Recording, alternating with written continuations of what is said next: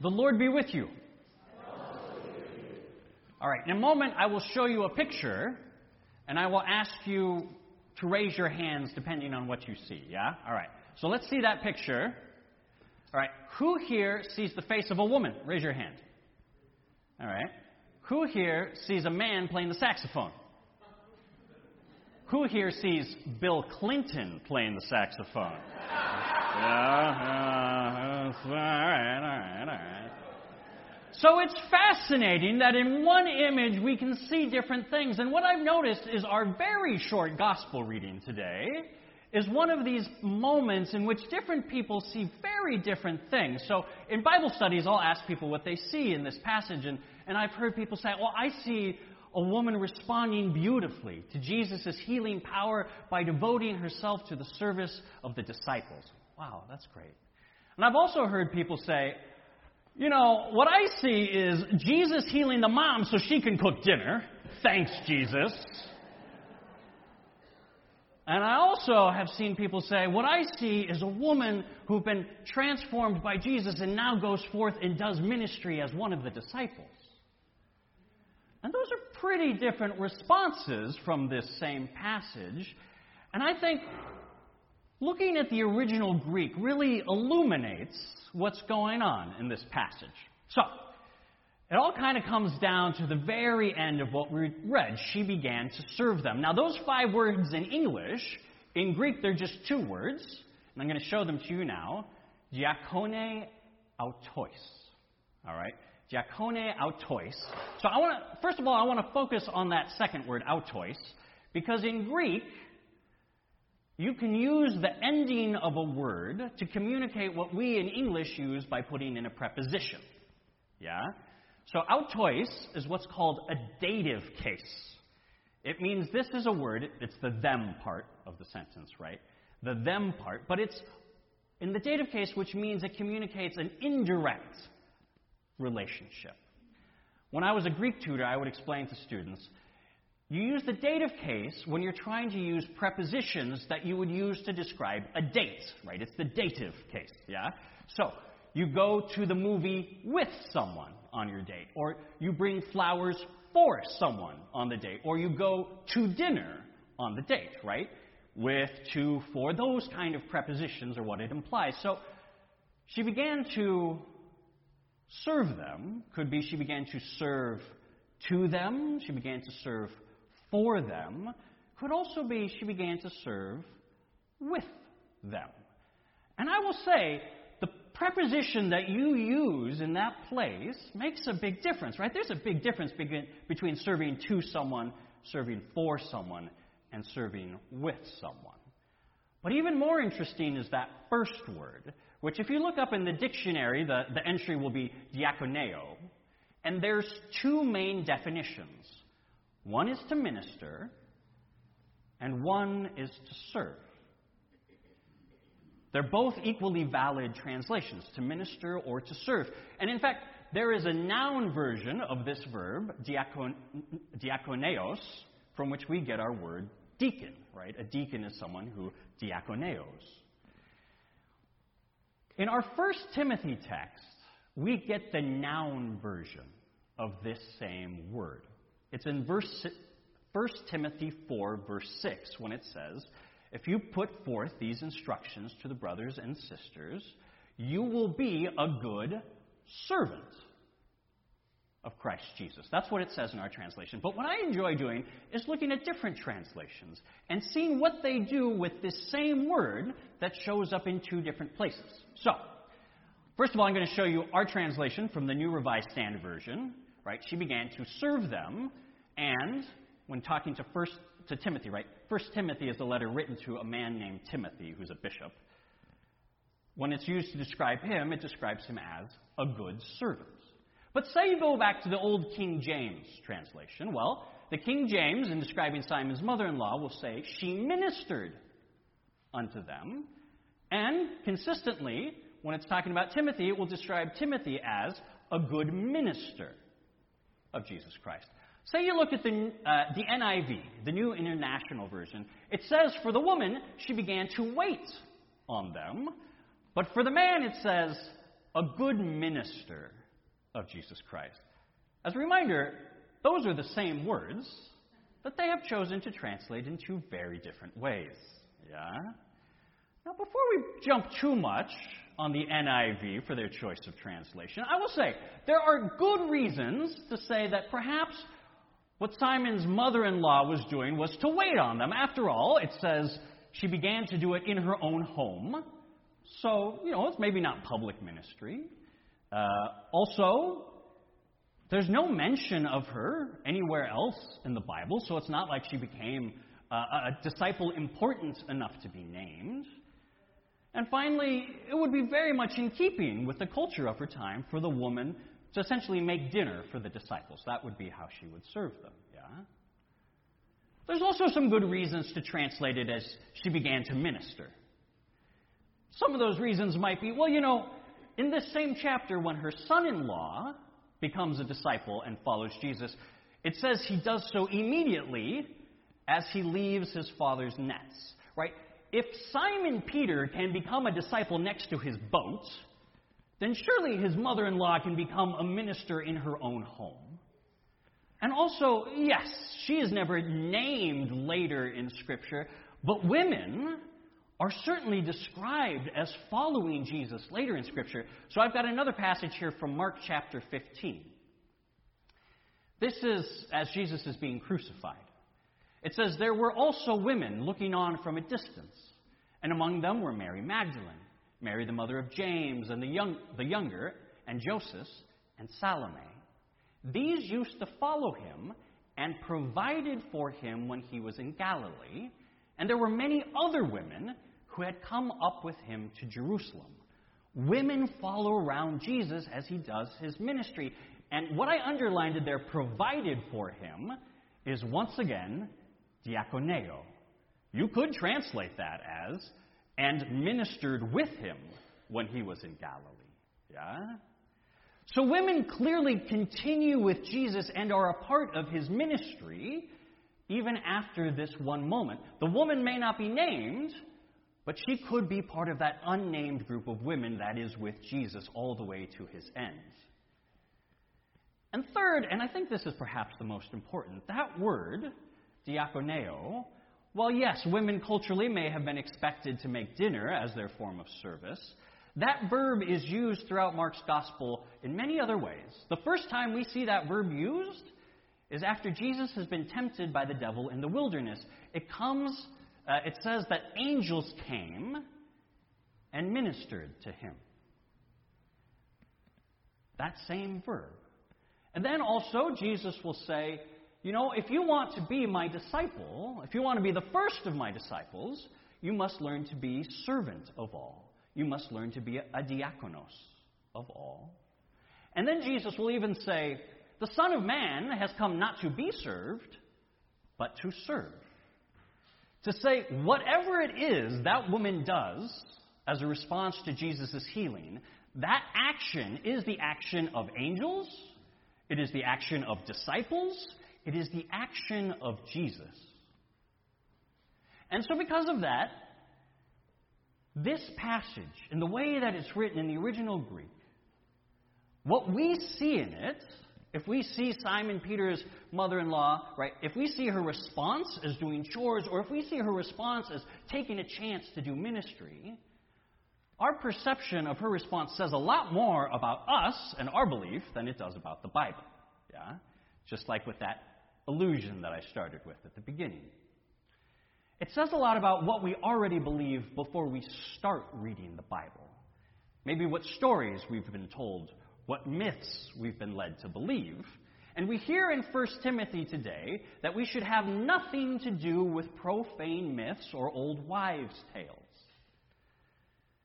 Now, when 1 Timothy is being written, there is one myth in particular that they're responding to, and it's the myth that our bodies are bad. Scripture doesn't say that our bodies are bad, right? At the very beginning of Scripture, God makes everything, and everything that God makes, God sees is good. That includes our bodies. But in ancient Greece, particularly starting with Plato, there was this idea that the physical world It's just a pale imitation of the spiritual world. And so our goal should be to leave behind this physical world and make it to the spiritual world. And so in churches, people were taking this Greek pagan mythology and saying, well, as Christians, you shouldn't get married. You shouldn't make babies. You shouldn't enjoy good food because that's putting far too much focus on your bodies, and our goals are to escape the body. First Timothy calls such teachings the teachings of demons. It calls it a profane myth because it goes against the very first thing we learn in the Bible, which is that everything created by God is good. And so 1 Timothy says if you are being deceived by such things, use this as a litmus test to figure out if what you are being told is a profane myth or whether it's God's truth. And the litmus test is does it agree that everything created by God is good? Because if it says your body is bad and therefore food is bad and connecting with someone else physically is bad, well, that, my friends, is a profane myth. God has made food, God has made our bodies, and they are good. And similarly, if you are being told that some people are no good, or that some people are good only for one thing and other people are only good for another thing, especially because of their race or their gender, my friends, that is a profane myth. Because God has made each and every single person and made them good. And yes, God gives us each unique spiritual gifts, different talents and skills, but those are handed out by the will of the Holy Spirit, not according to categories that are convenient for humans. That said, 1 Timothy also makes clear God makes everything good, but those good things can be used in ways that are unhelpful. And so, after saying God has made everything good and therefore nothing should be rejected, 1 Timothy adds this caveat provided it is received with thanksgiving. Right? Everything created by God is good and should not be rejected, provided it is received with thanksgiving. Because look, can men cook? Yes, of course. Does my wife give thanks when I cook dinner? Only if she's in the mood for rice and beans, yeah? Does she give thanks when I clean the kitchen every day? Very much so, yeah. Similarly, can women preach and teach the gospel? Well, of course they can. At Jesus' resurrection, Jesus appears first to women and tells them to proclaim the good news of his resurrection to the male disciples. Do men always give thanks when women preach and teach them? Depends a lot on the culture, yeah? So, Paul writes a letter to the Galatians. The Galatians are Gaelic, yeah? They're Celts. In Celtic society, women had a strong role in public life. Uh, there were Celtic warrior queens like Boudica who led a revolt against the Roman Empire. To the Galatians, Paul writes, There is no longer Gentile or Jew, slave or free, male and female for all are one in Christ Jesus our Lord. And you can imagine in a Galatian church a woman standing up in church and preaching. But Paul also writes many letters to Greek congregations. And in ancient Athens, you'd know you made it as a man when you had enough money that your wife never had to leave the house. That was your goal, for your wife to never leave the house. Women were not welcome in public life. And so perhaps it's not shocking that to the Greek Corinthians and even to the Greek Timothy, Paul will say things like, maybe don't have women talk in church. Maybe don't have women teach. This is not a commentary or a restriction on women in general. This is a recognition of one culture in particular. It's a commentary about them, the Greeks, rather than about women as a whole because there's a recognition that it won't be received well. But here's the thing ministry, no matter how good it is, no matter how good the intention behind it, if it's not received with thanksgiving, it's worthless. If someone can't receive the gift of love that you are trying to give them in Christ's name, if they can't receive it with thanksgiving, it's not going to do its job. And look, I've been in contexts where my opinion as a man was not appreciated, right? It was not received with thanksgiving. And in fact, regardless of your gender, if you were to go to Safe Space, which we hosted here, a winter shelter we hosted here for the past two weeks, folks come in and sleep in our fellowship hall instead of being on the street. They receive dinner. If you went to them when they came in and said, hey, guess what? Today instead of dinner, I want to give you something even better. I want to give you the Word of God in a 40 minute sermon, it's not going to be received with thanksgiving, right? That's not going to go over well. And I think that brings us to really the third myth that our gospel today reveals. And it is the profane myth that work with words that affect minds is more important than work with hands that affects bodies. The myth in church that standing up and preaching is somehow real ministry when cooking dinner in the kitchen is not. This is a profane myth. It is a profane myth because many of you cook dinner for our guests at Safe Space. And when you cooked dinner for our guests, you shared Christ's love with them in a way that was much more meaningful than my words ever could. It is a profane myth because God made our bodies and made them good, made us to take care of each other's bodies. God saw bodies were so good that God chose to have a body as Jesus Christ. I wear a collar because to be a minister is to be a servant. They are one and the same. The Greek word for minister and servant is the same word because there is no difference between those two, thi- those two things. And so, yes, Simon Peter's mother in law, she's healed. She begins to do something. Is it ministry? Yes. Is it service? Yes. Did she begin cooking? Probably. Did she begin talking? Probably.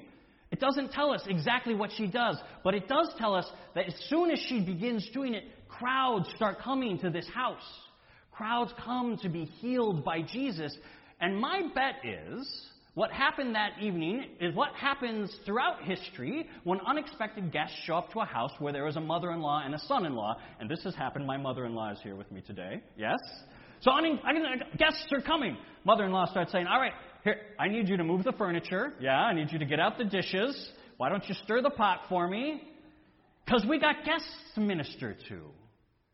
Yeah? Serving and instructing and teaching all at the same time. My bet is when those crowds came and people showed up at that house hurting, needing healing, wondering if Jesus could change their lives, my bet is Simon Peter's mother in law put a bowl of soup in their hands and then sat down next to them and said, Let me tell you what Jesus has done for me, because he can do it for you also. She is in that moment both a servant and a minister because they are one and the same. And my bet is when Jesus leaves that house in that town the next day, she goes with him. My bet is she's one of those unnamed women that follows Jesus in her ministry. And is it hard work? Yeah. But does she consider it a chore? No, she sees it as a chance to share with others the gift that she has received from Jesus. Or in the words that 1 Peter say today, we toil and struggle because we look with hope upon our living God, who is the Savior of all people, especially those who believe. Every single day, we have tasks to do. Tasks that involve taking care of our bodies or the bodies of our loved ones. We cook dinner, we do the dishes, we fold laundry. And there is a profane myth that goes back to ancient times that such work, taking care of bodies, is nothing but a chore, a distraction from our real work of spiritual ministry. That is a profane myth, my friends. God has given us bodies and made them good, and part of our calling as followers of Jesus is to care for those bodies. 1 Timothy tells us today not only to have nothing to do with profane myths and old wives' tales, but also to train ourselves in godliness. So we want to help you this season of Lent to train yourself in godliness, foreseeing what we are called to through God's eyes, not through our profane eyes, yeah? And to do that, we want to invite you to recognize all that service you do in the material world as Christ's ministry. So, for example, Annette Jefferson, where is she? She's over here, for 15 years has cooked dinner at the Torres shelter, feeding hungry people. Is that Christ's ministry? Oh, you better believe it is. Uh, we got Kim Schwader over here. Yeah, he, he volunteers at the city's animal shelter. Is that Christ's ministry? You better believe it is. Uh, Mark Kimmelshoe, for years, has volunteered on the board of Enloe and Golden Valley Bank, is making sure our community has a functional hospital and a functioning bank, Christ ministry. You better believe it is. And so we want them and all of you each Sunday in Lent to, on the back of the bulletin, write how many hours you have done Christ's work outside of this congregation and say where you've done it. And then we want you to put those things in the offering plate.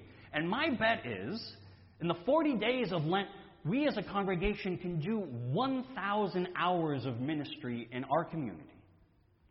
And I want to invite people who aren't just here in Chico to do that. If you're worshiping with us online, do ministry wherever you are. Email it to the office, send us pictures so we can see what's happening. And here's the thing if you aren't in any way doing ministry outside this congregation during Lent, my bet is you are. But if you're not, we have for the next three weeks after worship booths with organizations here in Chico that you can learn about where you can sign up to do ministry, service, whatever you want to call it, during the season of Lent. Maybe you sign up to do just one hour. Because you're like, ah, I don't want to like have this chore all of Lent. My bet is when you do it, you will discover it is not a chore, but a chance to share with others the goodness that God has given you. But even before that, I want you to start with this. Each morning when you make yourself breakfast, or each night when you wash your dishes or fold your laundry, remind yourself this isn't a chore that I have to do. This is a chance given to me by God to love the body that God has given me and made good. This is a chance to care for and love the bodies of my family. Give thanks that you have a chance to do that.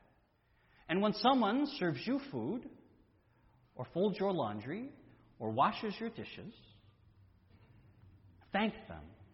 Thank them for doing the ministry of disciples for doing the ministry of angels, for doing the ministry of Jesus. And may we do it also. Amen.